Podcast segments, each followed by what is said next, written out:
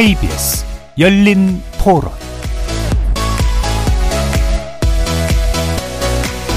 안녕하십니까. KBS 열린 토론 배종찬입니다.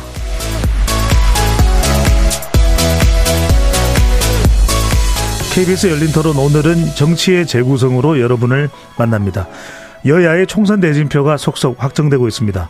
지난 주말을 기점으로 여당인 국민의힘은 89명의 본선 진출자가 가려졌죠. 민주당은 본격적인 공천 쇄신에 앞서 폭풍 전야를 보내고 있습니다. 조만간 현역 의원 평가 하위 20% 명단이 통보된다고 하는데요. 공천을 둘러싼 여야의 분위기 짚어보도록 하겠습니다. 합당 열흘 만에 파열음이 불거지고 있는 개혁신당 내부 상황도 2부에서 함께 얘기해 보도록 하겠습니다. KBS 열린 토론 지금부터 시작합니다. 치열한 토론 속에서 더 나은 세상을 찾아갑니다. 올바른 세상을 만드는 첫걸음.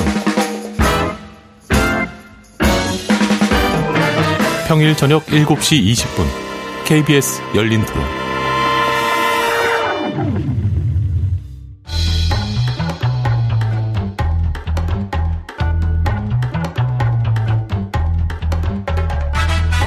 정치를 바라보는 색다른 시선.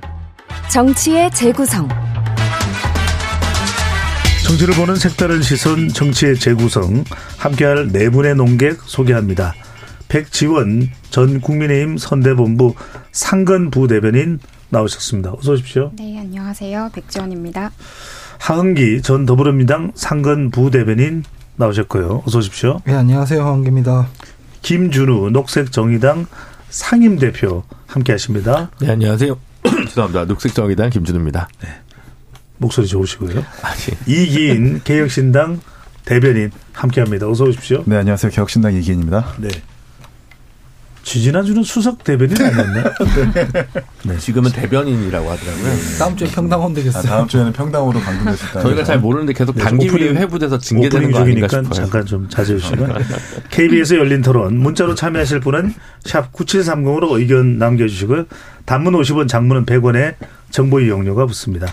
KBS 1라디오 모든 프로그램은 유튜브에서 어, 함께 할 수 있으니까 여러분들이 좋아하는 패널 오늘 많이 나와 계십니다. 어, 유튜브로도 많이 많이 들어와 주시면 좋겠습니다. 자, 지금 말 그대로 2월 말 3월 초까지는 공천인데요. 자, 공천 상황 어떻게 되는지 여러분들 많이 궁금하실 겁니다. 오늘 흥미진진한 이 공천 대진표 관련해서도 이야기를 많이 할 테니까요. 많이 관심을 가져주시면 좋겠습니다. 먼저 국민의힘으로 가볼까요? 어, 공천 작업이 반환점을 돌았다라는 이야기가 나오고 있습니다. 어제 발표한 명단까지 포함해서 총 89명이 본선행 티켓을, 티켓을 확보를 했습니다. 물론 이제 발표한 내용 중에는 경선도 있기 때문에 아직까지 어, 본선 음, 직행 결정이 안 된 것도 있습니다. 자, 뚜렷한 물갈이 어 신호가 있었다 없었다 이런 또 평가들이 좀 엇갈리고 있는데 먼저 어 백지원 전 상금 부대변인이 보시기에 어 본인이 소속돼 있는 정당이죠. 이 국민의 힘 공천 결과 어떻게 평가하시는지요? 어, 저는 국민의힘의 공천은 차분한 시스템 공천으로 잘 이루어지고 있다라고 평가를 하겠습니다. 어, 당이든 용산이든 출신을 이유로 역차별 받을 이유도 없고요. 경선이든 당수, 단수 공천이든 합당한 기준에 따라서 오늘 저녁에 발표된 리스트들도 경쟁, 경쟁력 있는 후보들로 결정이 됐다라고 평가를 하겠고요.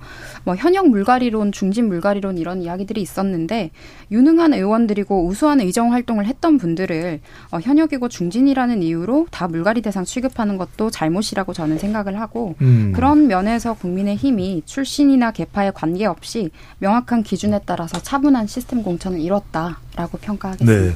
청년과 여성이 썩 많이 보이지는 않는다라는 거는 어떻게 받아들여야 될까요? 어, 청년이나 여성이라고 해서 이제 무조건 할당을 해달라는 논리는 저희 당이 지향하는 가치와는 좀 괴리가 있다고 생각이 되고요. 네. 개인의 능력에 따라서 여성이든 청년이든 합당한 결과를 얻었다고 생각합니다. 네, 일단 그렇게 말씀을 주셨고요. 김준호 비대위원장은 이 국민의힘 공천에서 눈에 띄는 인물 하면 누구라고 볼 수 있을까요? 눈에 띄는 인물, 네. 글쎄요, 저는 크게 눈에 띄는 인물은 아직까지는 아 그래요? 아니, 그러니까 제 뭐 정확히 얘기하면 사실 49명이 뭐 결정이 됐는데 비슷한 얘기인데 잡음도 없고 감흥도 없다라는 걸로 좀 음. 정리될 수 있을 것 같아요. 그러니까 워낙 제가 봤을 때는 이 많은 분 현역들이 주요한 분들이 어지간하면 이제 살아남으셨는데 그것은 결국 이준석 효과 아니냐. 그래서 혹시 이삭줍기를 대비해서 어지간히 큰 무리를 하지 않고 대부분 현역의 프리미엄을 어느 정도 존중하고 인정한 거 아니냐라고 음. 좀 보이고요. 그런 면에서 어 새로운 그런 얼굴들이 어 주요한 격전지에 나타났다 이런 감동은 별로 없고 물론 이제 뭐 김태호, 조혜진 서병수 이런 분들이 나름대로 이제 PK에서 약간의 험지에 좀 출격한 부분 정도가 뭐 한동훈 비대위원장이 어느 정도 조정 작업을 잘 한 거라고 저는 생각하고 음. 김기현 대표도 결국은 박맹우 전 시장이랑 울산 남구 을인가요? 예, 에서 경선하기로 하지 않았습니까? 그래서 네. 거의 무리 없는, 그러니까 그 정도는 사실 좀 했었어야 된다고 보는데 북구나 동구 정도로 김기현 대표를 보내는 정도는 근데 그거까지는 정리를 못한 것 같고 음. 그래서 큰 잡음은 없는데 그래서 바깥에 제3지대에서 이제 기다리고 있던 분, 어, 분 이긴 의원 입장에서는 조금 야속할 수 있지만 그렇게 되면서 아직까지는 좀 뭐 큰 감흥은 없고 잡음이 없는 것만으로도 네. 지금 좋은 것 같습니다. 큰 잡음 안 나는 좀 어, 몸조심한 어, 공천이었다. 지금까지 발표된 내용은 음, 제가 양심상 뭐 국민의힘에서야 유능한 의정 활동한 분들을 굳이 컷오프할 필요가 있느냐 이렇게 말씀을 하셔야겠지만 제가 알기로 21대에서 유능한 의정 활동한 국회의원은 여야 통틀어 별로 없습니다. 네. 사실은 사실 다 불가리해도 상관없는 사람들이라고 보는데 음. 사실 이번 공천에서 뇌관이 두 개 정도 있었습니다. 폭발물 해제를 할 필요가 있었습니다. 뭐냐면은 음. 첫 번째는 어 김준우 대표님께서 말씀하셨던 제3지대 공천을 너무 빨리 하거나 뭐 물갈이를 너무 빨리 하거나 그랬을 때는 이탈하고 삼지대로 가버릴 수도 있지 않습니까? 근데 지금은 제3정당인 개혁신당도 지지율이 좀 저조하기 때문에 그런 토양이 그릇이 못 되어주고 있거든요. 지금부터는 음. 이제 TK 공천 어, 어떻게 할지를 또 봐야 되는 게 이제 첫 내관이고 두 번째 내관은 김건희 특, 여사 특별법입니다. 사실은 용산에서 공천하다가 현역 의원들 빈정상하게 하거나 돌아서게 하면은 이거 재결할 때 어떻게 될지 모르지 않습니까? 그렇기 때문에 지금까지는 관리를 할 필요가 있었어요. 그래서 음. 그 결과 잡음이 없는 공천이 된 거라고 생각을 하고 메인 스테이지는 TK라가 TK라고 생각하기 때문에 좀 더 지켜볼 필요는 있어 보인다 이렇게 네. 생각합니다. 자 이긴 어, 대변인은 어떻게 보십니까? 지금까지 국민의힘 공천을 보면 어 예상대로일까요? 예상 외일까요? 별 잡음이 없어요. 그래서 그러니까 지난 21대도 그렇고 20대도 네. 그렇고 잡음이 없었던 공천이 없었죠 사실. 근데 이번에는 잡음이 없이 지금 잘하고 있는 것 같아요. 음. 제가 속해 있었던 정당이지만 잡음이 없지만 개혁도 없다. 예. 그렇죠. 네. 사실 지금 음. 오늘 단수 추천 받은 국회의원들이나 몇 면을 보면 그 이제 비 피해가 심할 때 비가 더 왔으면 좋겠다라고 망을 냈었던 김성원 의원도 단수 추천을 받았고 음. 또 이태원 참사 때 각시탈의 음모가 있어 있을 거다라고 얘기했었던 그 이만희 의원도 단수 추천을 받았어요. 그러니까 어떤 의미입니까 그게? 그러니까 뭐 각시탈을 쓴 사람들이 일부러 이런 사고를 일으켰다라는 음모론을 제기한 것 중에 음. 하나였는데 그런 네. 사람도 지금 단수 추천을 받았거든요. 그 말인즉 최대한 현역의 이탈을 막겠다라는 기조가 있는 거예요. 그 배경에는 음. 사실 방금 하대면이 말씀하신 것처럼 이번 2월달 임시에 처리될 특검법 거기서 무기명 투표이기 때문에 조금만 심기를 건드리면 이탈표가 생길 수밖에 없습니다. 그렇기 때문에 김건희 특검법의 통과를 막기 위해서라도 현역의 이탈을 막아야 되는 그런 한동훈 장관의 기조가 있었을 것이고 또 하나는 이준석 고사 작전일 수도 있겠습니다. 네, 개혁신당으로의 최대한 현역 유입을 막아서 이준석 음. 대표가 지금 이끌고 있는 개혁신당의 현역 어떤 총선에서의 좀 유의미한 결과를 차단하기 위한 그런 잡음도 없지만 개혁도 없는 공천이라고 평가할 수 있지 않을까 싶습니다. 네. 네.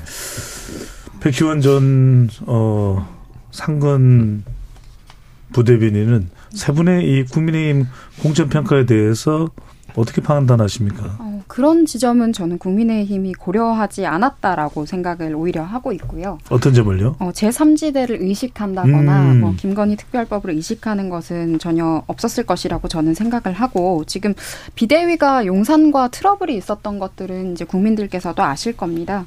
한동훈 비대위원장도 불출마 선언을 하고 총선 준비를 시작했고 뭐 이재명 대표는 사실 절대 하지 못할 그런 여러 가지 결단들을 통해서 공천 전에 저희는 쇄신을 이루고 시스템 공천을 하고 있다. 라고 재차 말씀을 드리고요. 사실 지난 총선에서는 굉장히 잡음이 많았고 나중에 이제 공천된 인물들에 대해서도 논란들이 많았는데 음. 이번에는 그런 부분을 좀 최소화하지 않았나 그렇게 보고 있습니다. 백전 부대변인이 봤을 때 그래도 가장 좀 이번 공천 중에서 인상적인 지역은 어디로 보시는지요? 어, 저는 지금 수도권의 민심이 국민의힘을 좀 향하고 있다라고 좀 읽고 있는데 그 중에서 흥미로운 지역구가 음. 서울 중구 성동 을 지역구입니다. 어, 왜일까요? 지금 현재 민주당 박성준 의원 지역구인데요. 저희 당에서 세 명의 자원이 지금 이번에 경선을 치르게 되는데 어, 이해운 전 의원 그리고 하태경 현역 삼선이신 하태경 의원, 이영 전 장관 이렇게 세 후보가 출마를 하게 됩니다. 네. 네, 그래서 이분들이 어떻게 경선을 치르게 될 것인지 좀 흥미롭게 보고 있고요. 그리고 동작 갑의 나경원 의원도 이번에 지역구를 탈환할 수 있을지 재미있게 보고 있습니다. 음. SNS 활용 같은 것들이 좀 이슈가 되고 있는데 모범 사례라고 할 만큼 흥미로운 것들이 많은 것 같습니다. 네. 거의 뭐, 어, 어, 머뭇거림 없이 이야기를 하시네요. 네, 생각. 네네. 대변인, 아, 그, 스피, 스피치 대회 출신이신가요? 미 국민의힘? 아, 네, 국민의힘. 네, 대변인 선발 토론 대회 때. 아, 그 출신자시군요. 네. 네, 알겠습니다. 궁금해서요. 여쭤봤습니다. 자, 이긴 대변인께 궁금한 게, 참 공천, 어, 어, 파장이 별로 없다. 이런, 어, 우리가 평가를 하는 것 중에 하나가 바로 PK 지역입니다. 네.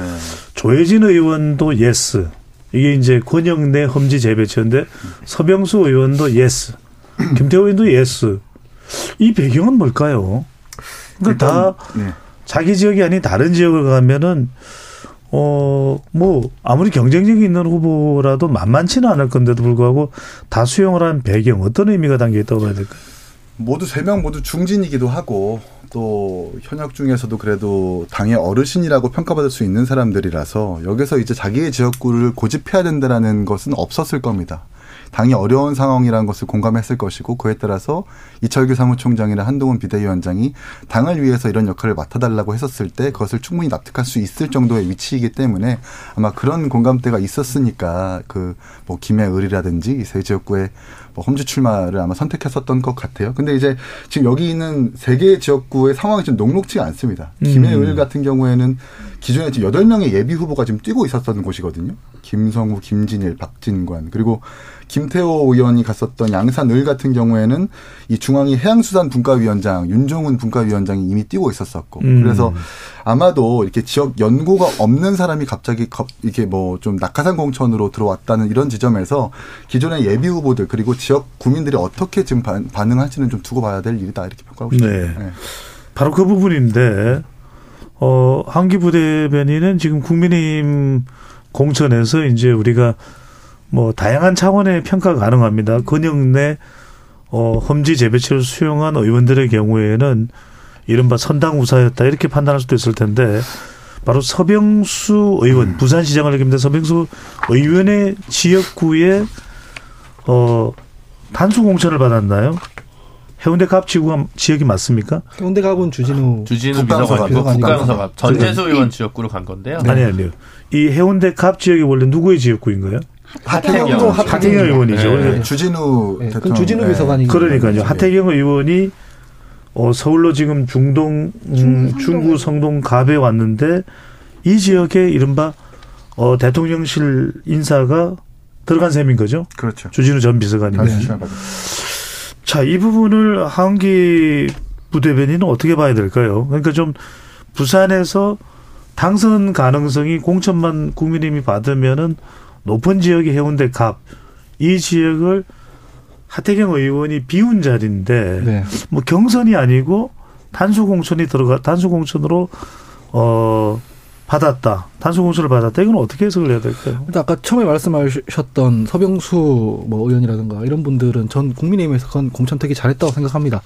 지자체장 했던 분들이기 때문에 예전에 김영호 국회의장이 공천했을 때는 되게 맥락 없이 공천했거든요. 험지 음. 출마시킨다고. 근데 이거는 지금 사실 그 지역 전체를 커버할 수 있는 범위 내에서 험지에 공천했기 때문에 절묘하게 잘했다고 생각하고요. 주진우 비서관 단수 공천한 거 그 의미를 방송에서 묻던데 저는 사실 잘 모르겠어요. 그 용, 용산 아까 전에 뭐 용산 출신이라고 해서 역차별 받을 이유 없다 이렇게 얘기를 했는데 사실 본질적인 걸 우리가 볼 필요가 있거든요. 음. 대통령이랑 가까운 사람들이면 원래 공천에도 유리하고 선거에도 유리해야 돼요. 원래는 민- 민주당 같은 경우에는 문재인 대통령 지지율이 높았기 때문에 너나 할 거 없이 전부 다 내가 대통령의 복심이라고 하고 나왔거든요. 그리고 지난 총선을 말하는 거죠. 예, 지난 총선에서 그런데 그걸 가지고 뭐 비토하는 사람이 없었습니다. 대통령 지지율이 높을 때는 그렇게 되는 것이고, 근데 지금 용산이거나 대통령 마케팅을 못하는 이유는 근본적으로 대통령 부정평가율이 너무 높아서 그런 거거든요. 그래서 저는 사실은 대통령실에 있던 사람들이 나와서 단수 공천 받는 거 그렇게 이상한 일은 아니라고 생각을 하는데 음. 가능하면 많이 하고 싶겠으나 아까 도 말씀드렸다시피 지금 같은 분위기에서 그 그리고 뇌관이 두 개가 있는 상황에서 신당과 김건희 여사 특검에 관련한 법안이 걸려 있는 상황에서 아마 대통령 마음대로 하기가 어려웠을 겁니다. 그래서 일단 일첫 첫 번째 어 공선 공천에서만 이제 주진우 어 비서관을 좀 배려해 준 거로 같고 음. 장해찬 뭐 전체 고위원이나 이런 사람들은 다 경선 붙여버렸잖아요. 그래서 오히려 그 내관 두 개 때문에 좀 뭐, 좀 제대로 돌아가고 있는 거 아닌가, 결과적으로는 그렇게 생각합니다. 자, 백지원 전 상금 부대변인 설명 듣고 어, 김진우 대표로 넘어가겠습니다. 공천위의 설명은 용산 출신이라고 해서 역차별 받을 이유는 없다. 이런 내용인데 그렇다면 경선으로 갈 수도 있을 텐데 단수 공천을 하는 의미는 어떻게 해석을 해야 될까요? 음, 저는 험지다 양지다 하는 구분도 사실 여의도 언어에서 자주 쓰이는데요. 이게 국민과 지역구민에 대한 예의는 아니라고 생각을 합니다. 해운대갑 지역구는 하태경 의원께서 이제 삼선을 하고 옮기면서 공석이 됐던 자리인데 네. 주진우 후보는 대통령과의 이런 인연을 제외하고도 경쟁력이 있는 후보입니다. 사실 선거 후원금을 이제 1.5억 1억 5천의 모금이 10시간 만에 달성이 될 정도로 지역 네트워킹으로도 지금 훌륭하게 평가를 받고 있고요. 그리고 대선 단계에서부터 하- 합류했고 인수위와 대통령실을 거쳐서 우리 정부의 성공을 위해서 기여를 했던 점은 아까도 말씀했지만 저도 가점 요인으로 작용을 해야지 네. 강점 요인일 이유는 없다고 보거든요. 음. 그래서 저는 아마 지원자들 중에서 그 지역구에서 가장 경쟁력 있는 후보여서 결정된 것이 아닌가 하고 보고 있고요. 용산 출신 강세 주장들도 저는 좀 과장된 측면이 있는 것 같습니다. 전 행정관 중에 이승환 행정관이 지금 중랑을에서 단수 공천을 받았는데요. 해당 지역구는 현역 민주당 의원의 지역구이고 또 아까 그런 언어를 사용하자면 저희 당에서는 유리한 지역구는 전혀 아니거든요. 그리고 음. 나머지 행정관들도 대부분 경선을 확정받고 당 내에서 정정당당하게 경쟁을 하려고 준비하고 있습니다. 네. 김준우 대표는 방금 전에 백지원 국민의힘 전 상근 부대변인이 어, 별로 이건 문제될 만한 게 없다 이런 점을 재차 강조를 했는데 지금까지 보면 용산 참모진 중 단 세명만 단수 공천 그러니까 단수 공천 숫자가 많다면 상당히 이거는 뭐 용심이다 또는 윤심이다 이렇게 볼 수도 있을 텐데 여덟 명은 경선 대상 20여 명은 공천 예배가 아직 결정되지 않았는데 이 정도면 뭐 윤심 공천이다 용심 공천이다 이 부분을 좀 무색해하는 것 같기도 한데 어떻게 봐야 될까요? 근데 죄송합니다. 제가 요즘 목이 좀 잠겨가지고요. 네. 그 아마 이게 지금 제작진에서 준 원고는 오늘 저녁 공천 부분 반영 안 된 거 아닌. 아닌 안 아닌 것. 같아요. 그래서 예를 들어 뭐 장성민 기획관 같은 경우도 단수 공천을 뭐 험지입니다만 안산에 받았고 그래서 근데 이렇게 좀 봐야죠. 일단은 어 영남은 지금 이삭 죽기를 막기 위해서 현역에 많이 프리미엄을 줬습니다. 현역이 빈대가 몇 군데 없어요. 그러다 보니까 대통령 측근이라도 들어갈 수 있는 그 틈이 몇 개 없었다. 나머지는 지난번 총선에서 다 졌기 때문에 어차피 다 험지입니다. 아, 야, 양지는 영남밖에 없는데 근데 이제 부산에서 지금 그러면 몇 개 빼려고 해봐야 몇 개 빠지지가 않았고 그럼 이제 주진우 비서관은 핵심 중에 핵심 최측근인데 그럼 이걸 단수 공천을 준 거라기보다는 주진우 비서관이 해운대에 떴다. 그러면 이제 다른 사람들이 안 가죠. 음. 네, 경쟁력 있는 사람이 뭐에 가서 피를 봅니까? 안 가죠. 그러니까 이미 냄새가 다 났기 때문에 아무도 가까이 가지 않아서 거긴 이미 이제 끝난 거라고 좀 보는 거고 장해찬 최고의 거기 전복민 의원이 있으니까 둘이서 그냥 경선하는 거고 음. 그러면 오히려 지금 교통정리 기능이 별로 안 되는 거는 아까 흥미롭게 백지원 부대변인이 보시고 있다는 성동을 이영, 이혜훈, 하태경 세 명 다 의원 했거나 이게 꽤 그래도 인지도가 있는 분들이거나 장관을 하신 분들인데 이세 명이 한 군데서 경선한다? 그러면 이거는 교통 정리를 실패한 거죠. 명백하게. 그리고 그래도 성동 을이면 좀 해볼 만한데 이 이상 밀려나는 험지는 가고 싶지 않다는 그 수도권 선거에 대한 자신 없음의 반영인 거죠. 개개인이 당이 그렇다는 게 아니라 그런 점을 전반적으로 봤을 때는 아직까지는 뭐 큰 파열음도 없지만 큰 감동도 없다. 그러니까 최근에 문제가 되는 것은 민주당에서의 공천 파열음 때문에 국민의힘이나 다른 정당이 어 상대 반사 이익을 보는 거지 국민의힘의 어떤 공천만으로 특히 특별한 감동이 있다기보다는 그냥 두 번의 총선에서 실패한 공천 파동을 반복하지 말자는 교훈 정도를 잘 음. 수행하고 있는 것이다라고 보여집니다. 철박한 총선 대응이 어, 공천을 좀 최대한 잡음 없도록 하고 있다. 이렇게 어, 의견을 말씀해 주셨는데 사실 어떻게 보면 아직까지 이 제일 핵심적인 지역은 발표가 안 됐어요. 이긴 대변인을 보기에 정영한 국민의힘 공, 천관리위원장이 이런 얘기를 했습니다. 이제부터 고차 방정식을 풀어야 한다. 네.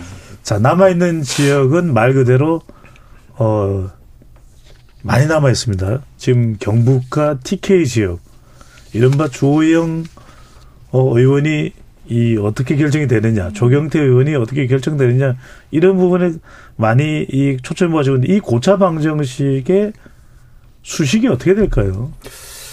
일단은 최대한 물갈이는 없다라는 게 이번 기조인 것 같아요. 음. 2010, 2008년 이후부터 국민의힘, 그러니까 보수 정당에서 컷오프 의원이 약 10명에서 15명까지 됐는데 이번에는 거의 못 미치고 거의 다 현역 의원들까지 전부 다 경선에 붙여주는 지금 국면이거든요. 이 말인 즉 최대한 잡음 없이 하겠다. 그리고 문제를 일으킨 현역이라도 그래도 기회를 보장하겠다는 한동훈 비대위원장의 어떤 기조가 보여지지 않나 싶고요. 지금 음. 주호영 의원 같은 경우는 경선에 올랐습니다. 그리고 대구 서구 삼선인 김상훈 의원도 경선에 올랐고 대구 달서울의 윤재혁 원내대표는 단수 추천을 받았죠. 어, 그리고 최연장자인 임병헌 의원이랑 김석규 의원도 전부 다 경선에 진출한 걸 보면은 기존에 있었던 물갈이를 위한 물갈이는 없다. 음. 예, 그리고 태- 최대한 잡음을 덜 해가지고 2월 임시국회까지 잘 방어해가지고 뭐 이렇게 좀 국민의힘에서 민주당과 상대해서 비교했을 때 좀 더 조용한 공천으로 대응하려고 하지 않았나 싶습니다. 자, 그래서 이제 국민의힘은 남아있는, 어, 공천 관련해서 발표 안 된 핵심 인물이 바로 이제 이른바 윤핵관으로 또 분류되기도 했던 권성동 의원, 또 김기현 전 대표, 또 한때 어, 누군가의 발언으로 이름이 거론됐던 김성태 전 의원의 발언이었나요? 박승민 의원이 거론되기도 했죠. 박승민 의원. 일단 명단에서는 제외됐죠. 아직까지 발표가 안 됐죠. 김기현 대표는 경선하는 걸로. 경선하는 걸 발표가 예, 됐죠. 오늘 저녁 때 발표됐습니다. 그래서 지역구 재배치가 그래도 좀 논의되고 있습니다. 또 경선을 붙이기도 하고 이런 건 한기 이전 더불어민주당 상근 부대변인이 보시기에 민주당과 비교할 때 어떻게 평가를 해야 될까요? 경선 붙여준다는 얘기는 그냥 살려준다는 얘기예요. 음. 이분들을 경선 음. 붙여준다는 얘기는 원외라든가 다른 분들이 이길 수가 없어요. 어, 그리고 사실상 뭐 남은 권성동 의원 이런 분들도 아마 험지 나가라고 하거나 컷오프하면 무소속으로 나가도 그 지역에서 이길 수 있는 경쟁력이 있는 분들이라서 그런 무의미한 걸 고- 국민의힘에서 할 것 같지가 않아요. 그래서 제가 봤을 때 정치권 전반에 해당되는 내용인데 네. 이 정치 혐오가 너무 강하게 올라가고 있고 정치 불신이 심해서 지난 총선에 비해서 영입이 잘 안 되고 있어요. 괜찮은 사람들 보면 거의 재활용하는 수준으로 영입하잖아요. 국민의힘에서도 보면 음. 지난 대선 때 이미 영입된 사람들을 영입했다고 하잖아요. 그러면 영입한 사람들이 별로 없고 용산이라든가 뭐 이런 데서 어, 좀 내려꽂기도 힘들고 게다가 당내 소신파들은 다 나가서 신당하고 있고 그 사실은 잡음이 있을 만한 일이 별로 없어요. 음. 그냥 현역 있는 대로 그냥 경선해가지고 살아 돌아오게 하면 될 일이지. 자기들이 챙겨야 될 사람이 있을 때 잡음이 일어나는 거거든요. 이게 다 연결돼 있는 문제라고 생각을 하고 TK 부분에서 용산에서 조금 비워서 어 좀 대통령과 가까운 사람들을 꽂으려고 하다가 잡음이 나는 케이스가 향후에 생기지 않는다면 그냥 이대로 그냥 쭉 갈 것 같다는 생각입니다. 근데 김준우 대표한테 이걸 여쭤보면 또 뭐 지금은 녹색정의당 상임 대표를 맡고 계시지만은 네. 아니 근데 우리가 항상 이 국회의원 선거할 때마다 지적하는 것이 여성과 청년이 진출하지 못하고 있다. 음. 그런 데는 이른바 어, 현역 기득권이 내려지지 않기 때문이다. 내려 놓아지지 않기 때문이다. 이런 부분을 많이 지적하거든요. 그럼 네. 결국 민주당도 그렇고 일단 민주당은 지금 바로 또 우리가 이야기를 해볼 텐데 국민의힘이 일단 진행되는 상황을 보면 거의 현역 물거리가 없다면 음. 사실 신인들 진입하기는 더 어려워지는 거 아닙니까? 근데 아직은 글쎄요 그 이제 뭐 그래도 조금은 하겠죠. 일단 비례에서 개수, 그러니까 20명 정도가 뭐 열 몇 명, 10명대 후반은 이제 일단 일단 보통은 47명 비례는 한 한두 명 빼고는 전부 초선이잖아요. 국회 전체로 봤을 때는 지금 21대 국회가 153명 정도가 초선일 겁니다. 70몇 명이 재선이고. 음. 초선이 많다고 국회가 꼭 잘 돌아가는 건 아니기 때문에 사실 뭐 초선 비율이 이례적으로 높은 게 우리 정치 혐오랑 정치 구조 때문이라서 저는 뭐 꼭 청년이 많이 들어가고 여성이 많이 들어가고 초선이 많아져야 좋은 정치가 된다라는 방정식은 별로 이렇게 신뢰하는 편은 아닙니다. 다만 어 그 당 차원에서 각 당이 저희는 좀 당장에 의석이 몇 개 안 되고 좀 그러다 보니까 그런 여유가 좀 부족하지만 어 100석 이상 당선이 확실 한 당에서는 어느 정도의 중간 세대에서 청년까지는 아니더라도 음. 뭐 40대 후반이나 50대 초반 정도로 해서 이렇게 에, 사람을 키워내는 그런 정도의 포션은 일정 부분 있어야 되거든요. 그냥 안 네. 그러면 나머지 지금 어, 1차 베이비붐 세대가 전부 정치적으로 퇴각했을 때 그 뒤를 받쳐줄 인물군이 좀 필요하기 때문에 뭐 한동훈 장관, 아, 한동훈 대표, 그리고 이제 뭐, 그 밑에 있는 세대에서 어느 정도 좀 채워질 필요는 있, 겠다라는 생각을 저는 하죠. 근데 네. 이제 여성이든 아니면 중, 중도 경쟁력이든 그런 부분들이 좀 더 전략적인 공천을 하려고 했다면 음. 음, 그런 세대들을 좀 더 꽃 지역구에 보내고 그 다음에 아까 얘기했잖아요. 성동에 있는 이영, 이혜훈, 하태경 이런 세 분을 예를 들면 어 조금 힘들겠지만 어뭐 강북, 성북에 이렇게 세 명 쭈루루 달아놓으면 음. 조금 더 격전지를 만들어서 선거를 힘들게 할 수 있잖아요. 음. 네, 그런 정도의 만큼 그립감을 보이, 보이 기는 지금 좀 어려워 보이는 거죠. 예. 음, 좀 더 파격적일 필요가 있었던 거 아닌가 이렇게 또 분석을 해주셨고요. 자 민주당으로 가봅니다. 자 이게 오늘 우리 방송을 하는 이유 때문만은 아닐 텐데요. 어, 오늘 현역 의원 평가 하위 20% 명단이 통보가 된 것으로 봐야 될까 한기 부대변인께 여쭤봐야 될 것 같은데 김영주 의원입니다. 서울 영등포 갑이죠. 탈당을 선언했습니다. 상당히 중진 의원이고 국회 부의장도 역임했지 않습니까? 네. 그렇죠. 네. 이거 어떻게 받아들여야 될까요? 뭐 아주 어 정상적인 평가라면 성복을 할 법도 한데 상당히 강도 높은 비판과 반발을 하면서 뭐 탈당을 했다는 소식이 전해지고 있는데 어떻게 평가를 해야 될까요? 정상적인 평가라도 현역 의원 컷오프하거나 하위 20%에 넣으면 잘 승복 안 합니다. 음. 우리 사회의 아름다운 퇴장이라는 걸 좀처럼 볼 수가 없는 게 그 어른들 잘 안 물러나려고 해요. 특히 뭐 김영주 부위원장 같은 경우에는 국회의장도 한번 꿈꿔봤을 법하잖아요. 그래서 안 물러나려고 할 텐데 물러날 수 있는 공간을 만들어 놔야 돼요. 이렇 그렇기 음. 때문에. 근데 지금 저희 당에서 나오는 이야기들이 콤보잖아요.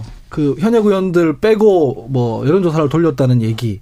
그리고 공간위원장이 뭐 사천 논의를 했는데 이거는 뭐 사과한다 이런 얘기들이 나오고 그다음에 친명 친문 충돌. 그러니까 하나하나가 다이 이 약간 폭발물들인데 그게 쭉 연결된 상태에서 하위 20%까지 터지니까 음. 이 관리가 안 되는 거예요, 사실은. 누가 봐도 공정하게 하고 있고, 누가 봐도 이거는 개파 갈등이 아니고, 이런 식의 어떤, 아까 전에 시스템 공천 말씀하셨습니다만. 국민의힘요? 예, 저희도 시스템 공천 얘기를 얼마나 많이 했습니까? 그대로 돌아간다는 느낌이면 20% 넣, 넣는다고 해가지고, 사실 연령도 있으신 분인데, 김명주 부위원장이, 그, 부의장이, 이런 식으로 반발 안 하거든요? 근데 음. 그런 공간이 없으니까, 나올 때마다 계속 이제 파열음이 나오는 거죠. 공, 공천 관리도 제대로 안 되고 있는 시그널인 것이고 음. 공보 관리도 안 되고 있는 시그널인 겁니다. 이거 왜 우리 하인리의 법칙이라고 해가지고 큰 사고 나기 전에는 여러 자질구레한 사고들 조짐들이 있죠. 예, 그런 거라고 봐야 돼요. 이런, 하인리 법칙입니다. 예, 네. 예, 이런 식의 조짐들을 그냥 뭉개고 넘어가면 큰 사고가 날 수도 있는 거죠. 지금 한기 전 부대변인이 어, 큰 문제가 될 수 있는 조짐이 나온다 이런 이야기를 했는데 이기인 대변인한테 안 여쭤볼 수가 없습니다. 지난 주말을 전후해서 이게 뭐 어디서 실시가 됐는지는 모르겠습니다만 중진급 현역 의원들을 제외한 여론조사가 시행됐다. 네. 이게 상당히 또 비판으로 민주당 안팎으로 들끓는 상황이고 86 운동권 출신 의원과 사법 리스크가 있는 의원들이 뭐 해당되었다는 이야기인데 비명계 공천 배제가 본격화되고 있다는 지적이 나옵니다. 이건 어떻게 보시는지 그리고 어 이렇게 탈락되는 의원들이 물론 지금 이따가 2부에서 이야기하겠습니다. 개혁신당도 지금 뭐 네코가 석자다, 네코 열자다 이런 이야기도 나오는데 지금 뭐 일각에서는 어 풍지 박산 내지 풍비 박산 이야기까지 들리는데 그건 잠시 뒤에 이야기를 나누도록 하고 개혁신당 입당 가능성이 있을까요? 그걸 점치는 건 의미가 없고요. 예. 네. 근데 저는 일단 이재명 대표가 보여주고 있는 공천의 방식이 너무 좀 비겁하다. 아무리 험지고 뭐 텃밭이고를 떠나서 결국 공천을 받고 지역 구민들한테 표를 받아서 당선된 국회의원들인데 그게 어떤 개파의 분류에 따라서 여론조사를 넣고 안 넣고 하는 방식으로 그 사람을 압박하는 것 자체가 너무 비겁해 보이고 특히 이따가 또 임종석 어 실장 얘기를 하겠지만 임종석 실장 같은 경우에는 공천 신청을 아마 했을 거예요. 음. 했는데 여론조사에선 빼고 음. 공천 신청을 안 한 추미애 장관은 여론조사에 넣었다는 거 아닙니까? 이게 대체 뭘 어떻게 납득할 수 있겠는가. 이거는 사실 개파의 학살 그리고 친명이라는 그 성질을 좀 더 공고히 하기 위해서라는 작업으로 이해할 수 있겠지만 이게 결국 한 발짝 멀리 떨어져서 보면 전부 다 죽는 거거든요. 민주당이 공멸하는 겁니다. 그렇기 때문에 이재명 대표가 이걸 빨리 좀 위기를 알아차리고 정신 차려야 된다. 이렇게 말씀드리고 싶습니다. 백시원 전 부대변인은 이 부분은 어떻게 보시는지 그 어, 한동훈 위원장이 아주 강도 높게 이재명식 공천 과정에 대해서 비판을 쏟아내고 있는데 네. 기동민 노웅래 비례 이수진 의원의 경우에는 뭐 비리 의혹으로 재판을 받고 있는데 이게 심야 회의를 통해서 뭐 검토를 했다 이런 이야기도 보도가 나오기도 하고 상당히 그러다 보니까 뭐 이재명 대표와의 이 형평성 논란이 이 제기되고 있기도 합니다. 이재명 대표는요 이 부분은 한 위원장이 유독 강조하고 있는 부분인데 어떻게 보시는지요? 어, 민주당 이명백 공관위원장이 밀실 공천에 대해서 시인했다는 보도도 있었는데요. 네. 저는 이재명 표 물갈이가 있다면 그 1호의 대상은 이재명 대표 본인이어야 한다라고 생각을 합니다. 지금 이재명 대표가 원내에 들어온 과정부터 송영길 전 의원 지역구인 계양을에 셀프 공천 받으시고 당내 비판도 받았는데 당선 전에 또 방산 주식 사시고 국회의원 되니까 국방위로 가서 굉장히 무리를 빚었었단 말입니다.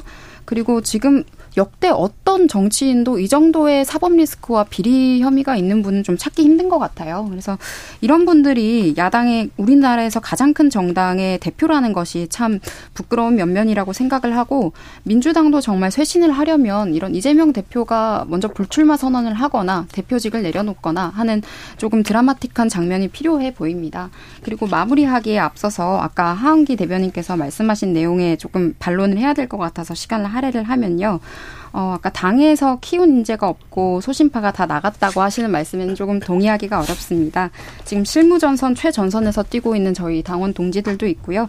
보수정당의 선명성을 지키기 위해서 올곧은 목소리 작더라도 많이 내고 있기 때문에 이런 이야기는 좀 한번 짚어드리고 싶습니다. 출마자를 말한 겁니다. 실무자들 중에서로 따지면 민주당에서도 멀쩡한 사람 많죠. 제가 말하는 거는 선거에 나가는 실제 출마자들을 말하는데 음. 실무자들을 갖다가 지금 공천하지는 않지 않습니까? 그런데 저 이긴 도의원이라든가 뭐 같이 개혁신당에 나간 사람들이 음. 사실 쓴소리를 해오고 혁신을 요구하고 이랬던 사람들인데 그런 사람들을 보통 총선에는 전방 배치를 해요. 네. 그리고 총선에서는 중도층을 잡아야 되기 때문에 강경파들이라든가 이런 사람들을 후방 배치하죠. 음. 그런 작업을 할 필요가 없다라고 하는 건데 그는 뭐 국민의힘뿐만 아니라 저희도 마찬가지라기 네. 때문에 반론이 되는지는 잘 모르겠습니다.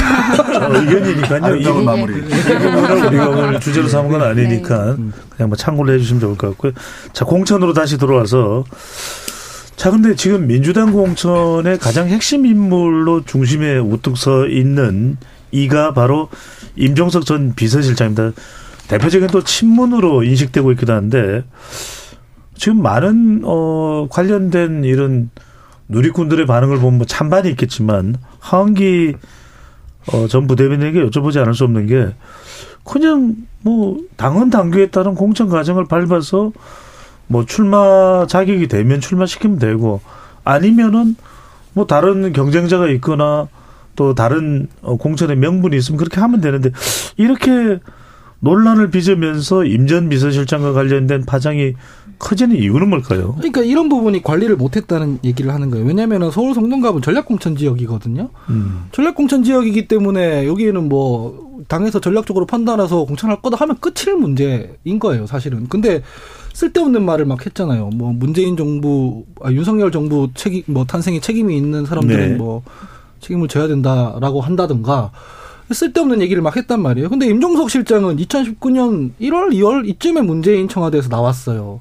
조국 사태가 터지기도 전이거든요. 근데 그런 임종석 실장한테 윤석열 정부 탄생의 책임을 뒤- 더 씌우는 것처럼 얘기하면은 그게 납득이 안 되잖아요. 음. 그렇기 때문에 저는 이 문제에 대해서는 그냥 그 매우 드라이하게 전략 지구에 대해서는 당에서 전략적으로 판단해야 되는 것이고 경선 지구가 아니기 때문에 경선은 없다라고 한마디 원, 원론으로 말하고 끝내면 되는 문제인데 괜히 그 뭐 불필요한 얘기들을 해서 잡음을 만들어냈다고 저는 생각을 합니다. 김준호 대표도 이것도 여쭤봐야 되겠네요. 친문 친명 갈등이 상당히 민주당에서는 예민한 문제인데 네. 그럼에도 불구- 불구하고 친문계가 어, 극도로 반발하는데도 이현주 전 의원을 굳이 연락을 해서 어, 복당을 했나요? 네. 그렇습니다. 아니 복당을 시킨 또 메시지 배경은 뭐라고 읽어야 될까요? 전 잘 모르겠어요. 그냥 잘 모르겠어요. 왜, 왜 이랬는지 잘 모르겠어요. 그러니까 지금 당에서도 그거는 그렇게 뭐 경쟁력을 위해서 특정 지역구에서 이 의원이 아니면 안 된다. 예를 들면 국민의힘에서 어쨌든 이상민 의원을 받았잖아요. 네. 그런 정도면 아 실리적 선택이다 이렇게 될 수 있는데 이현주 의원이 특별히 부산에서 출마를 뭐 하는 것이 아니라고 한다면 어 그리고 특별히 뭐 그렇게 솔직히 말씀드려서 수도권에서 지역구 경쟁력이 남들보다 특출나거나 이렇게 보이진 않거든요. 그래서 그렇게 보면 그냥 조금 더 빼어난 공격수가 좀 필요하다는 판단이 있지 않았나 조커로 이제 음. 그런 생각이 들고 다만 이제 앞에 얘기한 그런 이른바 뭐 문, 문명 갈등이라고 하나요? 친문 친명 네. 갈등. 저는 그거는 조금 왜곡된 프레임도 있고 어, 이재명 대표 지도부의 좀 무능도 있고 이게 두 가지가 섞여 있다고 생각하거든요. 음. 무슨 얘기냐면 임종석 전 실장 같은 경우는 여러 리스크가 있다고 좀 알려지거나 보도된 부분들이 있습니다. 그렇기 때문에 기본적으로 공천을 주기가 좀 쉽지가 않죠. 근데 그런 리스크 있는 후보들을 하나둘 제끼는 방식에 있어서 그렇다면 어 빠르게 특정 지역구에 전략 인재 영입을 스물 몇 명까지 했으면 빨리빨리 주던가. 그죠? 음. 그 다음에 지금 김영주 의장 같은 경우도 사실은 지금 그분들이 조금 선수가 있는 분들이 다 위긴 위기입니다. 근데 예를 들면 인재근 의원도 그렇고 김상희 전 부의장도 그렇고 김영주 현 부의장도 그렇고 이분들이 다 여성 중진 정치인이고 어 3선 4선 이렇게 하셨는데 이분들이 이제 나이가 60대 후반 정도 되세요. 그러니까 아 이제 빼도 되지 않을까 이렇게 좀 생각을 한 것 같아요. 말하자면. 70이다, 70. 예. 그렇게 됐을 때 54년생, 55년생 뭐 이 정도 정도 되시는데 네. 그러면 그건 좋다 이거예요. 그러면 차라리 어그 명계가 이거를 장악한다는 이미지를 안 주려면 어, 용퇴를 하시고 추천하시는 분으로 공천권을 실질적으로 드리겠습니다라고 했다면 이 갈등이 그렇게까지 불거지진 않죠. 근데 이제 그 부분을 못 넣는 거죠. 말하자면 세대 교체는 어느 정도 필요합니다. 왜냐하면 국민의힘이 실패하고 있거든요. 지금 우리 국회 6선 박병석 의장 퇴- 퇴장하죠. 5선 12명입니다. 5선 12명인데 지금 김진표 의장은 어차피 더, 더 이상 출마 안 하시고. 근데 민주당이 변재일, 설훈, 조정식, 안민석 이 정도 있습니다. 지금. 근데 국민의힘은요. 정우택, 정진석, 조경태, 주호영, 서병수, 김영선 전부 다 지금 경선하거나 컷오프 한 명도 없습니다. 5선이요. 음, 이상민 있죠. 등까지 하면 일곱 명이에요. 음. 그러면 진짜 국민의힘은 아무 세대 교체를 할 생각이 없고 잡음을 막기 위해서 다 주는 겁니다. 4선이 국민의힘 지금 보니까 8명인데 네. 권성동, 권영세, 김기현, 김학용, 박진, 윤상현, 이명수, 홍문표 다 정리- 받을 것 같지 않습니까? 정리해 주시고요. 네, 그런 의미에서 지금 국민의힘이 세대 교체는 완전히 포기하고 있다. 네. 시간이 한 1분 정도 남아있는데 1분 마무리하기 전에 한기 전 부대변인에게 또 하나 여쭤봐야 될 것 같아요. 이재명 대표가 어 문학진 인재근 어 의원 등의 불출마를 권유하면서 이게 상당히 좀 뭐 무리한 또 권유 아니냐 이런 얘기가 나오는데 문학진 의원 것 같으면 예전에 뭐 문세표로 정말 아슬아슬하게 당선이 됐었나요? 그래서 아주 네. 또 유명세를 가지고 있는 분이고 인재근 의원 그러면은 그 지역구가 남편 누구시죠? 김근태 총재. 김근태 김근태. 상당히 민주당의 어 민주화에 이 정치적 자산으로 상당히 알려져 있는 그런 인물이시죠. 이렇게 전화를 해서 어 불출마 권유 외에 다른 방법은 없는 걸까요? 뭐 당헌 당규라든지 아니면 공천관리위원장이 직접 관리를 한다든지 그러니까 이러다 보니까 상당히 또 논란이 일고 있는 모습이에요. 근데 뭔 어떤 방식으로 해, 하든 얘기는 나왔을 거예요. 사실은 음. 모낙진 의원 같은 경우에는 이재명 대표랑 약간 특수 관계거든요. 가깝기 때문에 형님 뭐 이렇게 됐습니다 말했을 테고 인재근 의원 같은 경우에는 저도 참 김근태 어, 의장님 존경하지만 네. 인재근 의원님 그만하셔야 되는 게 맞아요. 근데 지금 당 대표가 그러니까 전체적인 공천 잠깐만요.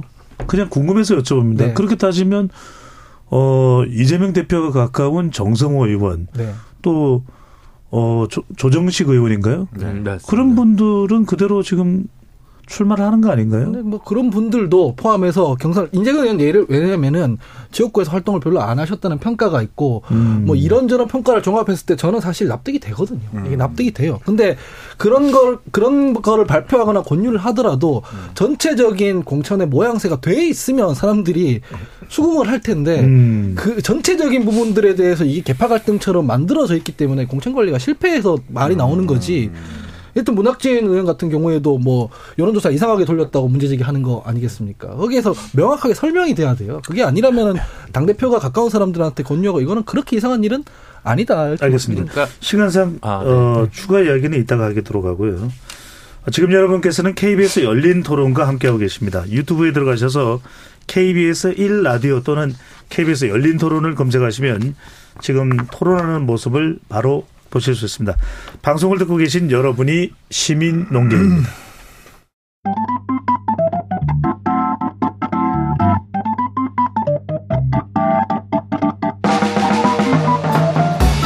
세상을 바꾸는 질문 열린 토론이 시작합니다.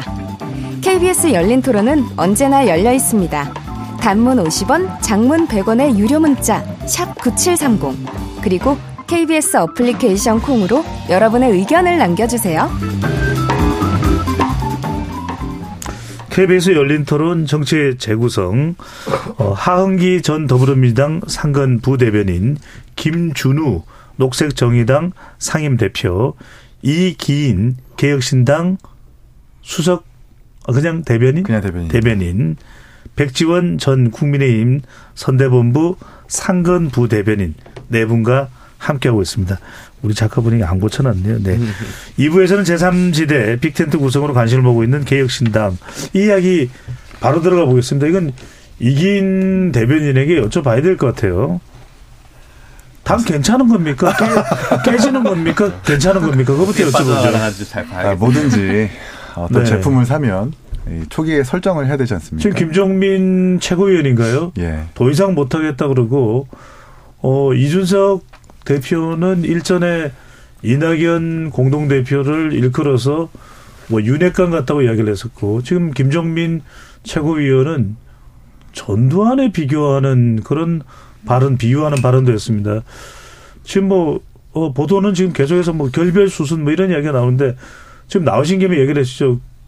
총선까지 가는 겁니까? 깨지는 겁니까? 아, 총선까지 당연히 가고요. 당연히 이당 내에 어떤 이견을 노정하는 것이 저희는 좀 부끄럽고 죄송하다는 말씀 먼저 드리고 오늘 아침 최고위원회에서 이제 결정된 부분이 있습니다. 지난주에 우리 개혁신당이 당을 통합하고 나서 별다른 선거 캠페인을 하지 못하니까 어, 최고위원회에서 이 병목 현상을 좀 해결해 보고자 최고위원회 의결을 통해 가지고 선거 캠페인, 그러니까 선대위를 꾸리기 전에 선거 캠페인을 이준석 대표 그리고 정책에 대해 있어서는 양 새로운 미래와 개혁신당의 정책위기장이 협의해야지 결정한다 이런 식으로 좀 병목 현상을 뚫어보려고 최고위원회에서 표결을 거쳤거든요. 근데 음. 아마 이 표결을 과정을 두고 이낙연 대표님과 김종민 의원님이 좀 납득하지 못하고 있는 듯 합니다. 아무래도 본인, 본인들에게 좀 더 의견을 구해달라는 좀 그런 주장에서 이렇게 좀 반발을 하시는 것 같은데 이런 반발을 빨리 수습하고 빨리 정상화 시켜가지고 총선까지 잘 가서 좋은 성적을 거둬야 되겠죠.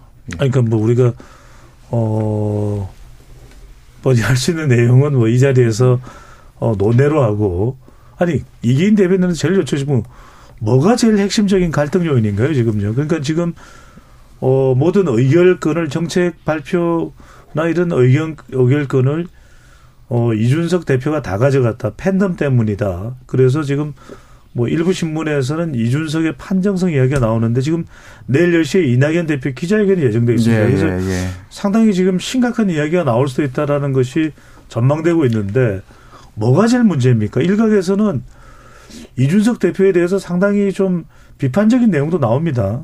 그러니까 처음에 저희가 이제 이낙연 대표 측에 요구했던 거는 어, 이 큰 당에서 불출마하는 것은 미덕일지 모르겠지만 작은 당에서 어렵게 용기 내 가지고 지역구 출마하는 분들과 운명 공동체를 이뤄서 출마하는 게 미덕이니 이낙연 대표님과 김종민 의원을 포함한 모든 지도부가 함께 지역구로 출마하자.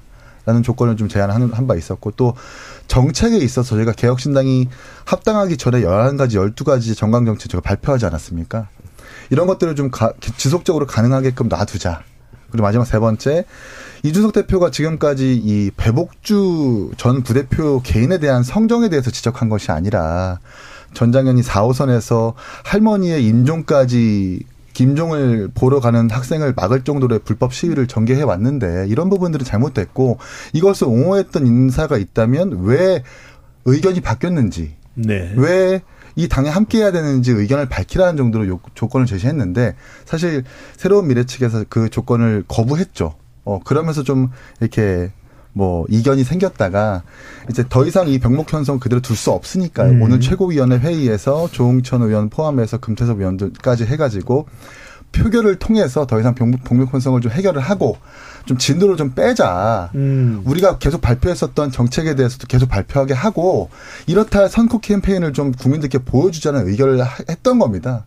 근데 이것에 대해서 이낙연 대표님은 좀 엄중하게 네. 좀더 검토하자라는 그 이견이 있었던 것인 거죠. 예. 자, 이기현 대변인 이야기를 들으면은 이해할 것 같기도 한데 이건 김준우 대표께 여쭤봐야 될 것 같아요. 김준우 대표가 워낙 지금 어, 절박한 상황에서 아니 뭐 당의 아니, 대표를 맡고 계시죠. 자, 뭐 단도직입적으로 여쭤봅니다. 네. 자, 오늘 최고위가 열렸는데 이낙연 대표와 김종민 최고위원이 회의 중간 퇴장을 하게 됐습니다. 자, 내일 10시에 이낙연 공동대표가 기자회견을 연다는 내용이 나, 어, 발표가 됐는데 내일 10시에 어떤 내용이 나올까요? 계속 한다는, 같이 하겠다는 내용이 나올까요? 이제는 더 이상 함께 할 수 없다는 이야기가 나올까요? 글쎄요. 근데 요즘 여의도의 유행이 기자회견 취소 아니에요?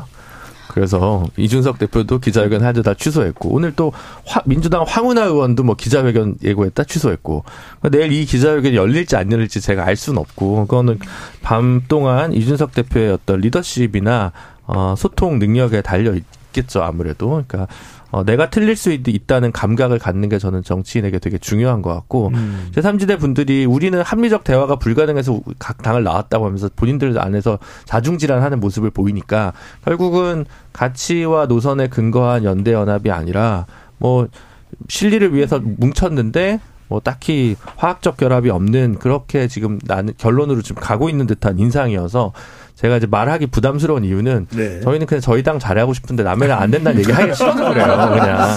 근데 그냥 네, 그런. 네, 네, 그런 그런 의미인 거고 그냥 네. 지금 봤을 때는 이미 지금 다시 봉합해서 간다 한들 지난 과정에서 통합 한 해만 해가지고 한 달 허비하고 그다음 통합한 다음에도 통합한 것 같지가 않아 이러면서 또 한 달을 허비하면 음. 실질적으로 총선에서 의미 있는 득표를 하려면 어 이제 양당이 잘 못하기를 이제 기도하는 약간 주술의 영역으로 가는 거기 때문에 한시바삐 합당하든 분당을 네. 하든 어 분쟁을 종식해야 된다. 그게 아마 1번 음. 과제로 보입니다.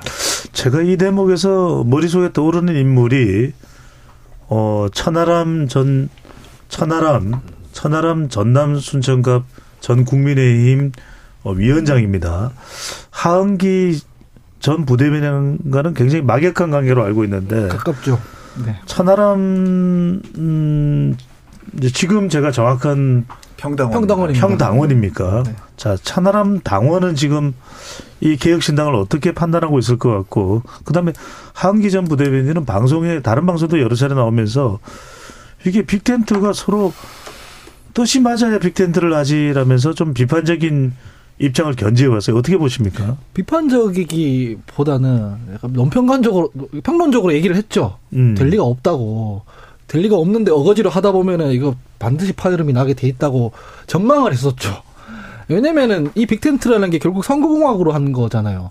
서로 노선도 가치도 다 다른 사람들끼리 어쨌든 양당에 맞서서 이겨야 되니까 한번 붙어보자 이렇게 된 거거든요. 네. 근데 막상 붙으면은 정책 하나 내는 것도 불가능해져요. 이건 이낙연 대표가 엄중해서 그런 게 아니라 실제로 노선이 달라서 그러는 거예요. 음. 그렇잖아요. 서- 뭐 이를테면은 전혀 다른 정당에 있다 하더라도 가치가 비슷하다. 이를테면 양양자 의원이다. 그럼 내는 거죠. 이거는 이거는 그 개인의 성격 문제가 아니라 애초에 가치 합의가 안 된 거예요. 그렇기 때문에 이준석 대표든 이낙연 대표든 오판한 거예요.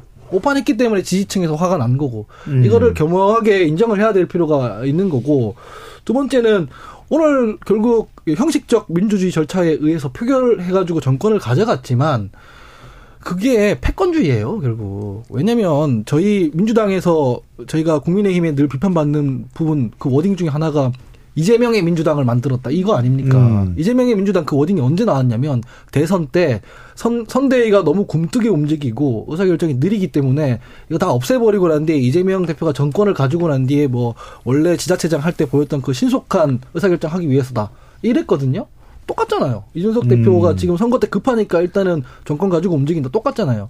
근데 사실은 양당에서 나온 분들이 어쨌든 합쳤으면 의사결정 구조의 병목 형상이 벌어지고 답답한 면이 있고 비효율적이면은 그걸 개선하는 모습을 보여야 해요. 그게 아니라 어쨌든 표결해가지고 내가 정권 가져가 버린다 이런 식으로 해버렸잖아요. 이게 그 안에 속해 있는 사람 말고 밖에 있는 국민들이 봤을 때는 어떻게 보이겠는가 이런 걸좀 음. 성찰을 해야 될 거예요. 퍼포먼스를 내려면 조언입니다. 조언. 천하람 당원과는 통화는 못한 건가요? 통화했죠.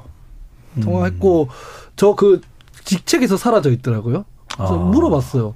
어디 갔냐고 하니까 뭐 당장 통합하는 과정에서 이긴 우리 대변인도 왜 처음에 최고위원이었다가 점점 내려오고 이렇게 되잖아요. 그래서 네. 그런 조정 과정은 뭐 있을 수밖에 없는 거 아니냐 그러더라고요. 그렇게 뭐 그 안에서 역할을 못 맡고 그런 건 아닌 것으로 네. 보이고. 이 대변인이 가슴 아플 수 있으니까 그 이야기는 뭐 마무리를 하시죠. 네. 네. 자, 백지원 전 부대변이 보실 때는 이 사태를 어떻게 분석하고 평가할 수 있을까요? 그리고 국민의힘에 미치는 영향이 어떨지도 궁금한데 이준석 대표가 안철수 의원하고도 충돌을 했고 네.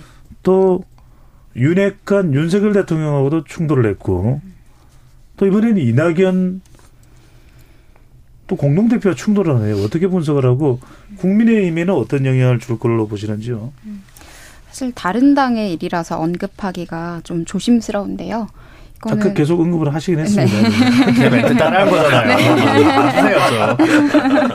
아, 이거는 예의, 기본적인 예의라고 생각을 해서. 예. 네, 다만, 이준석 대표가 지금 지적하고 있는 인사들이 뭐, 배복주 전 부대표, 류호정 전 의원 같은 분들인데, 사실 합당하면 그들과 함께 할 걸 정말 몰랐습니까? 저는 알았을 거라고 생각을 하거든요. 그리고 지금 배복주 씨의 입당에 대해서 반대하는 논리가 조금 이해할 수 없는 측면이 있다는 것은, 개혁신당의 지금 특수강도 전과자가 입당해서 출마 의사를 밝혀서 논란이 된 적도 있습니다.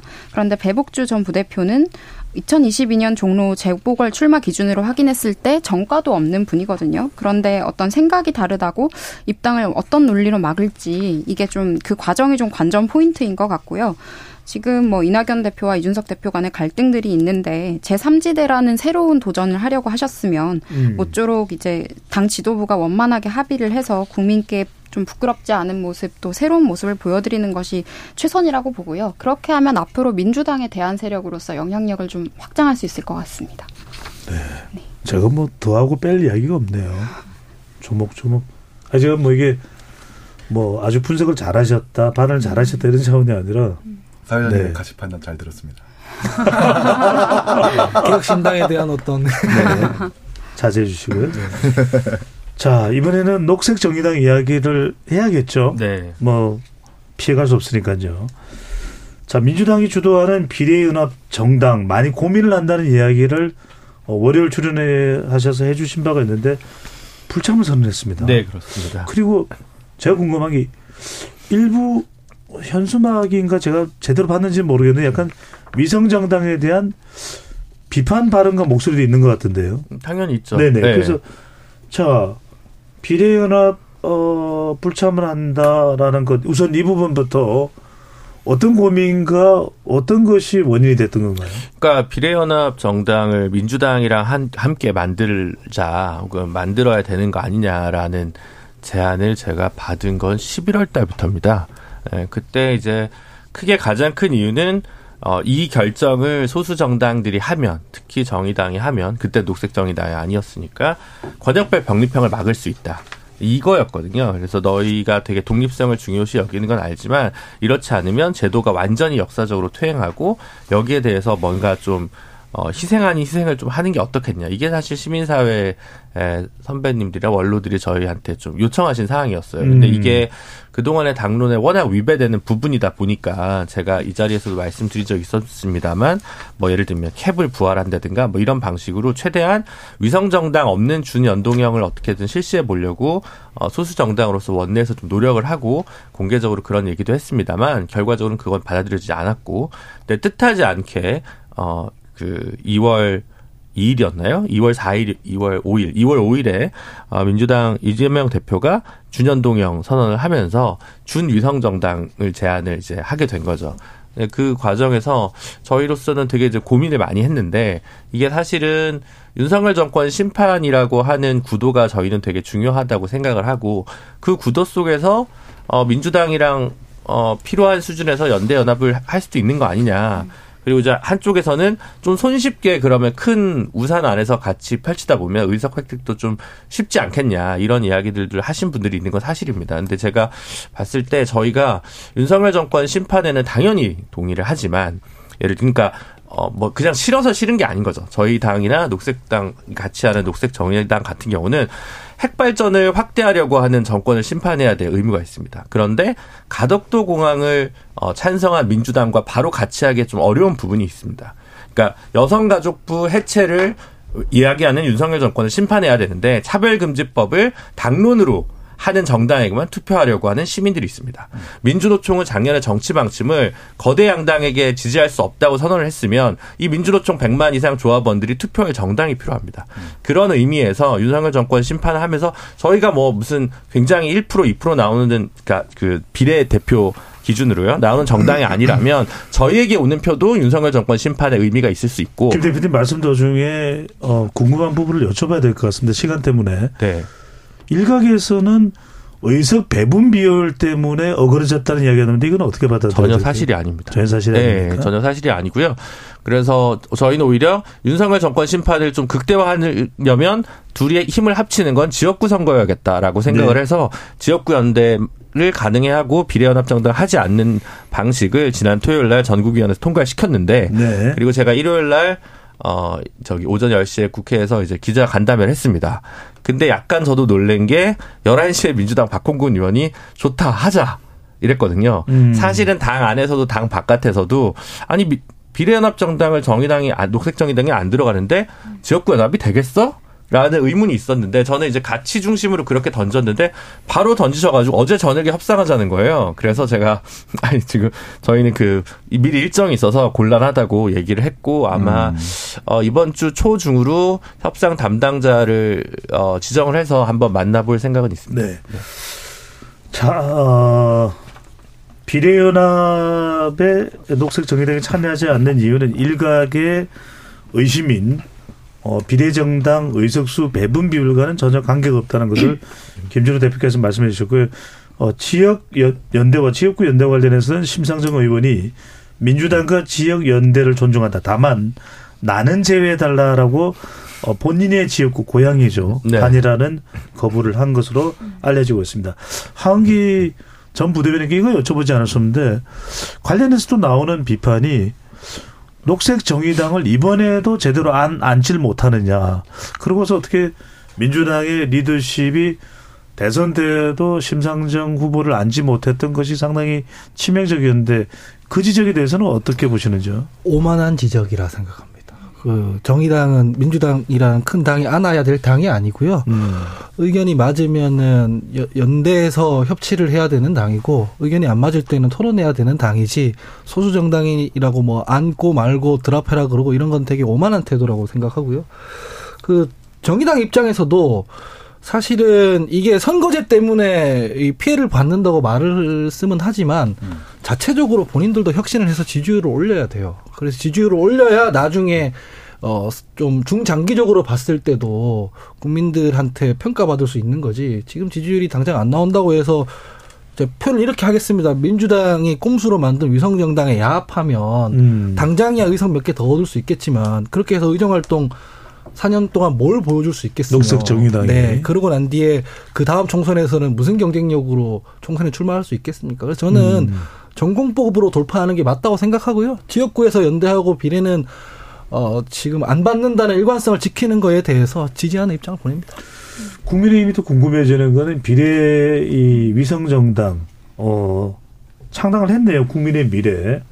근데 국민의 미래가 그러면 어 백지원 전 부대변인 어떻게 구성이 되는 겁니까? 일각에서는 비례대표 투표용지 이 상단에 위치하게 만들기 위해서 공천 탈락한 현역 의원이 상당수 갈 것이다. 그곳에서 대체로 비례 후보 추천은 어, 국민의힘 내부에서 결정이 될 것이다. 이거 어떻게 되는 겁니까?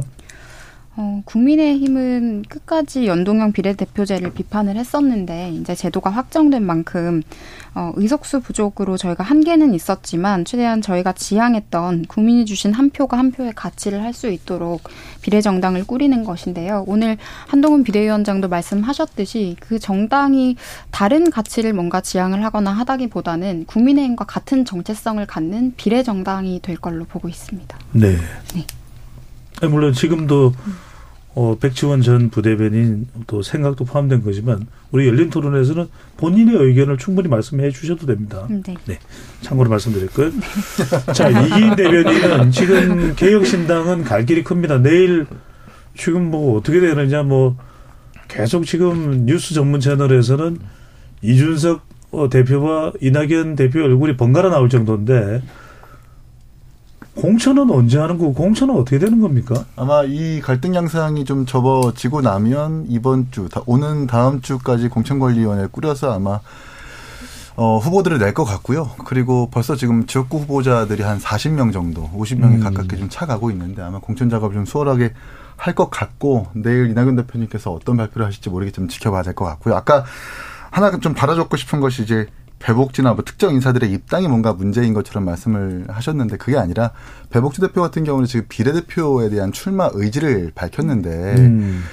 왜 성질이 다른 이준석 대표가 이끌고 있는 개혁신당에 들어오려고 하느냐고 의견을 밝히는 겁니다. 마치 이제 보수 정당에서 박정희 대통령을 대, 뭐 독재자로 표현한다거나 박근혜 대통령을 독재자의 딸로 표현한다거나 영남 국민들이 영남 꼴, 꼴통으로 얘기했던 장예찬 후보가 지금 대통령 보수 대통령의 1호 참모를 활동하고 있는데 그 과정에서 자기가 의견이 바뀌었고 생각이 바뀌었다라고 말한 것처럼 단지 그 의견이 왜 바뀌었는지를 좀 요구하는 것이니까 좀 오해하지 않으셨으면 좋겠다는 말씀 드리고 싶고 네.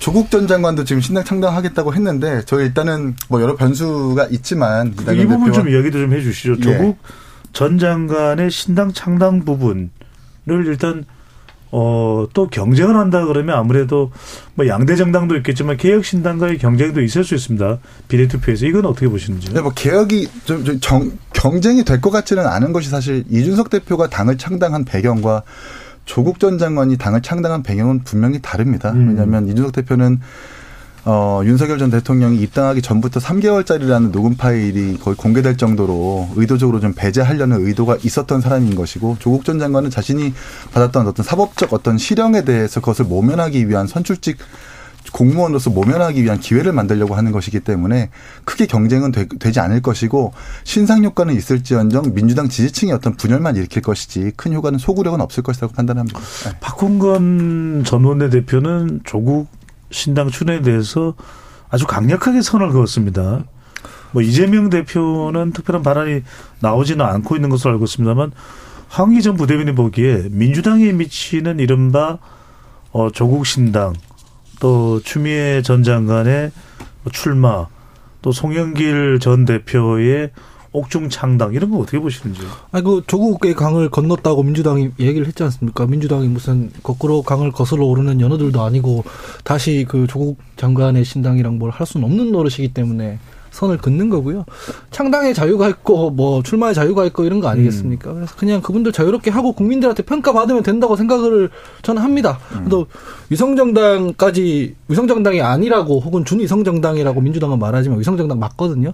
위성정당까지 만든 바에 이게 그냥 비례표에서 조금 갈라지고 그러겠지 실제로 민주당에 크게 타격을 줄지 잘 모르겠어요. 그냥 어차피 어. 일로 일로 갈 표가 취향껏 다른 데로 가는 거라서 음. 아, 민주당 총선 경쟁력에는 별다른 타격을 안 줄 것이다. 지역구에는 후보를 좀 못 낼 거라고 생각을 하고요. 그래봤자 음. 비례에서 붙을 텐데 뭐 위성정당의 갈표가 조국 신당에 가고 조국 신당의 갈표가 뭐 그 송영길 대표 신당에 가고 이런 식일 거잖아요. 총량은 줄어들지 않는 선에서 그냥 움직일 거라서 크게 뭐 타격이 될 것 같지는 않습니다. 알겠습니다.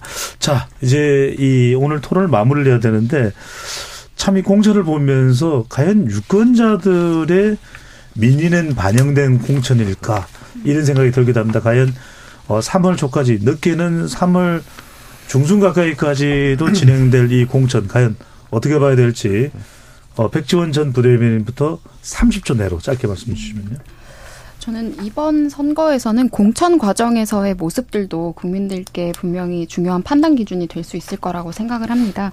지금 여러 비례정당들의 모습에서도 사실 입시 비리에 연루된 분께서 정치를 하겠다고 입법보원을 갖겠다고 하는 그런 조국신당 같은 사례는 정말 부정적이라고도 생각을 하고요. 여러 가지 군소정당들이 많이 나와 있는데 가치를 중심으로 평가해 주시기를 좀 요청을 드리고 그리고 네. 어, 국민의힘이든 민주당이든 개혁신당이든 녹색정의당이든 정책을 보고 이번에는 좀 판단을 해주셨으면 하는 마음입니다. 네, 중요한 말씀해 주셨습니다.